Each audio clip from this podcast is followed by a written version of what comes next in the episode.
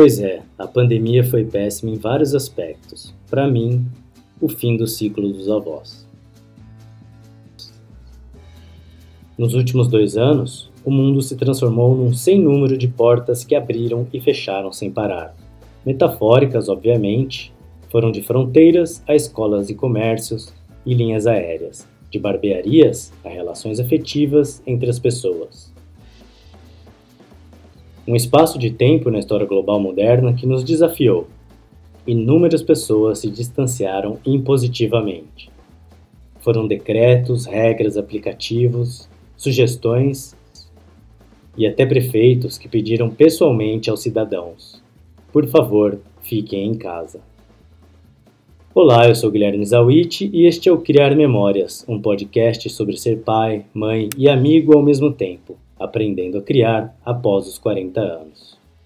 Eu tive a sorte que muitos familiares se trancaram em casa, literalmente. Mesmo assim não deu. Houve transmissão, hospitalização e a morte do meu avô.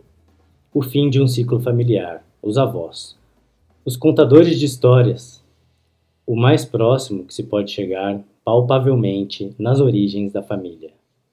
Foi no primeiro semestre de 2020, numa UTI lotada em Ribeirão Preto. Funeral com distanciamento. Não pude ir. Visitei o jazigo da família quase dois anos depois, num bairro antigo da cidade, o Campos Elíseos, que já foi de chão de terra batido e era conhecido como o final da cidade. Depois, só fazendas, contava meu avô. Sempre gostei dos avós e dos avós. Cresci com todos.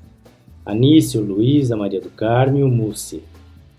Nice e Luiz são maternos. Viviam em São Paulo, onde eu passava inúmeras férias de verão e inverno. Natais épicos, muita, muita gente e muito álcool, música, farra. Por anos, associei o vinho ao cheiro de rolha molhada. Eram muitas garrafas abertas nessas festas. Eu não bebia, mas para mim o vinho e o odor de cortiça molhada faziam parte do mesmo universo. A Vonice encomendava bombinhas de chocolate na doceria São Gabriel da rua Aracaju, fresquinhas. O avô Luiz tinha uma frase sensacional: Vou morrer como um peixe, comendo. Adorava a boa vida. Vó Maria do Carmo pintava o cabelo de roxo, gostava de dar passes bioenergéticos, era filha do Rafael.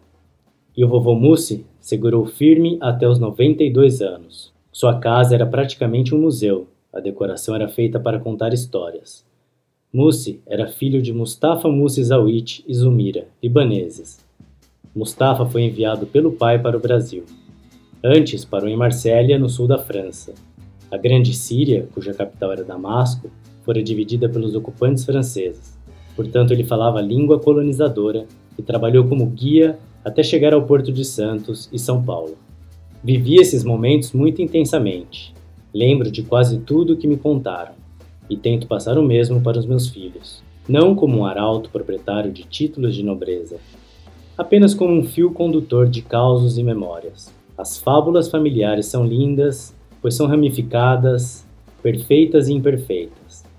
Que bom que meu filho mais velho conheceu, teve relação com o bisavô, conversaram ao vivo por FaceTime. Pergunta até hoje se ele está bem, se já saiu do hospital. É muito ligado em detalhes familiares. Mas como explicar, naquele momento, o fim de um ciclo humano para uma criança de 3 anos? Agora ele completou 5 e estou ensaiando. É difícil. O que sempre faço é contar como eram os outros, os nomes, onde viviam, o que faziam. E ele gosta, pergunta, relaciona as informações com os avós que conhece bem. Acho importante criar memórias na vida da criança. Não apenas as familiares e afetivas, memórias de sabores, de passeios, cheiros, detalhes de bairro. Lembro muito dos cheiros de Ribeirão na minha infância, da comida que manava da cozinha, da chuva que chegava, da dama da noite que florescia, da queimada da cana e da garapa fermentada. Aliás, já tomou garapa? Não é o caldo de cana de feira. Em uma antiga entrevista de rádio, Iggy Pop disse que lembrava muito do perfume dos melões frescos quando era criança.